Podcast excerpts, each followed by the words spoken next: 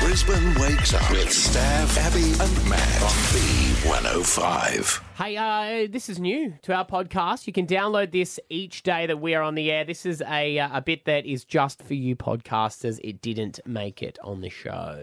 Yeah, we'll have something different every time. I just wanted to bring uh, bring you back to our cards that we have. Mm-hmm. So there are all these timeless questions that you could get to know people. Cards so Against Humanity. yeah, kind of. Yeah. I just don't know you guys enough. That's true. It's hard for Stav to tell a story without me knowing it, and That's vice absolutely true. versa. Yeah, that's a good point. We need to get out and live. Why won't they let us live, Marge? We, yeah, good Hmm. point. And then I'll probably text you if it happened to me on the weekend, That's true. rather than wait for here. Uh, what food brings you the most comfort? and Why? Comfort.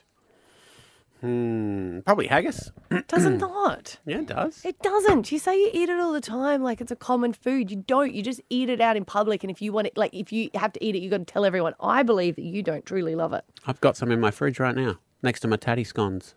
Hmm. Mm. And it reminds me of home. Anyway, so it's your comfort. Sorry about that. No, no, I'm going to eat some haggis to recover from that tirade. Um, what about yours?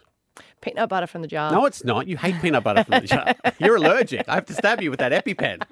It's not worth it. I keep telling they you. say that this, and you are right though. They're saying that the food that brings you the most comfort is something from your Something childhood. from- yeah. So if you sort of get like stressed, or if I notice that I'm a bit, yeah, then I'll have to eat peanut butter from the jar because it Mm-hmm. was banned in our household. right.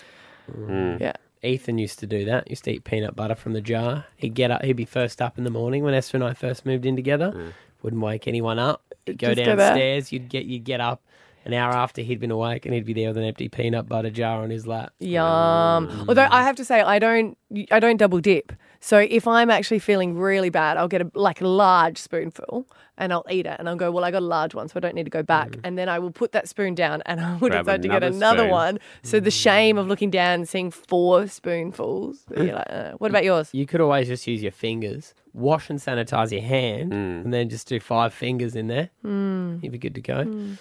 Uh, comfort food, probably. I love pasties. My grandmother Oh, yeah. and my mother um, homemade pasties. And I remember as a kid, my dad's grandmother. Um, so my mum always made them for us, and she still does now. If she ever does like a family dinner at her house, she'll do pasties. But my dad's mother used to make them for us. And when she would make the pastry, she would put our initials Ah, on yeah. top of it as well, like with little bits of pastry. Special. Yeah, love So that. you would get it, and I can just remember seeing, and because my dad's name was Mervyn, my name is Matt. There would be two M's, Ah. but also there would be a huge one for dad, Yeah. and then like one that was kid size for me, and I can always just So do, you- remember do seeing you get that. them from the bakery if you? No, No, no, Got to be the yeah. because it, it's not eh, not the same. I think I only get the joy. I like I love them; they're delicious. But for me, it's the joy of eating what someone has cooked with love for me. Oh. Mm. Is that and the other one would be uh, a chicken stir fry, which was the first thing that Esther ever cooked for me. That would be mine too. And KFC, um, and then there, What is your, Portuguese down in Sydney, yes, yeah. Yeah. yeah, Portuguese chicken, Brazilian barbecue. yeah. what's your favorite compliment compliment that someone has ever given you? Stavros, Don't know. I don't really pay. it's just your favorite. I give you a lot, but you ignore those ones. You do?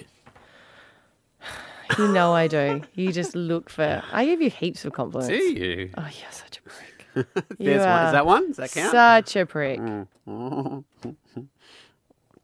don't really. No one has a favorite compliment. No. Ask another question. Oh wait, Well, yeah, that's- I it's- like that one. It's a hard. That's a hard question to answer. Of like, of just having it there. Um, My, what's I'll go there. yours? My favorite compliment is someone told me that I always like that I can take you to any scenario and you can get along with them. And that was because we went to a wedding um, when I didn't know anyone there. And like you can go to that, and it was a real lardy da one um, in Sydney Harbour. Hmm. That was when the bride uh, met the groom at a threesome. day? Interesting wedding. Interesting wedding. Oh. Uh, and then the next day we went to uh, the V8s. So yeah, Yeah. Just to unpack that ever so slightly. Yep. She met the groom at a threesome, so she had a boyfriend and then invited another bloke in, or Nope. they were all strangers when they had the threesome. So he was in the groomsman and he was a mechanic, sorry, race car engineer, um, which is where I met him at the V8. Hmm. So the other guy from No, the threesome. No, no, no, was no. in The, guy that invited me to the wedding, and it was like at Kira is no. Where's Kirribilli House? What suburb is that in Sydney? Uh, North oh, it Sydney. was beautiful. Um, right on the grass area, just unbelievable wedding, and it was such a. And then someone got up, and he was in the groomsman. He wasn't the best man, and someone said, "Well, those know the story. Uh, a treat to you." And I was like, "I want to know this story." And they're like, "No, no, no. They don't really. They don't really say he it." And the shouldn't bride even would have say been that. headless. Yeah. Uh, but it ends up that there was a couple together, which was the groom and another girl, and they picked up at a bar this girl, Ah, Okay. and then apparently they hooked up one night for a threesome, and then they kept in contact behind this girl's back, which was a big no no, and then realized that they had feelings for each other. So then I was like, I had a few drinks by the end of it. I'm like, oh, so what's happening at the, the wedding night? Are they gonna? All right, I'll shut up. Okay. Did you have And- fun though? Uh, did I have fun? I had a ball. I had a ball, but I didn't realize that I was, I think I was invited as a date, Was and I very much friend zoned. Nice guy, but just wasn't interested.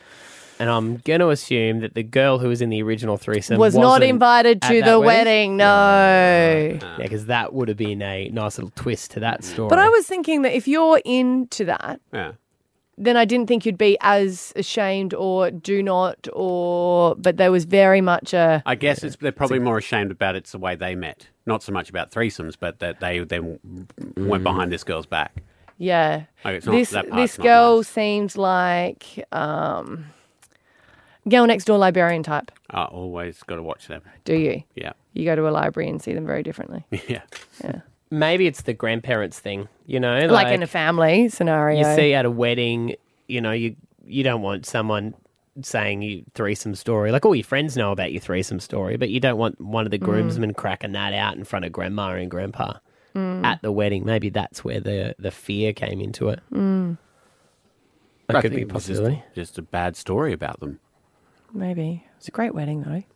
Imagine it It was. was really fun because I didn't know anyone there. I think that's the only time I've ever been to a wedding and you just didn't know. Like I was purely a plus one. So you didn't have to get around and make sure you caught up with all the aunties and uncles that you Ah. only see at funerals and weddings. Yeah. It was just, and I just was fascinated, like, you know, to know everyone's stories. And it was one of those big benches, you know, when you've got Oh, those yeah. big things. So yeah. Yeah, there you go. Uh, good luck to anyone planning a threesome. You might find the love of your life. You just Hey. oh Brisbane wakes up with Stav, Abby, and Matt on B105.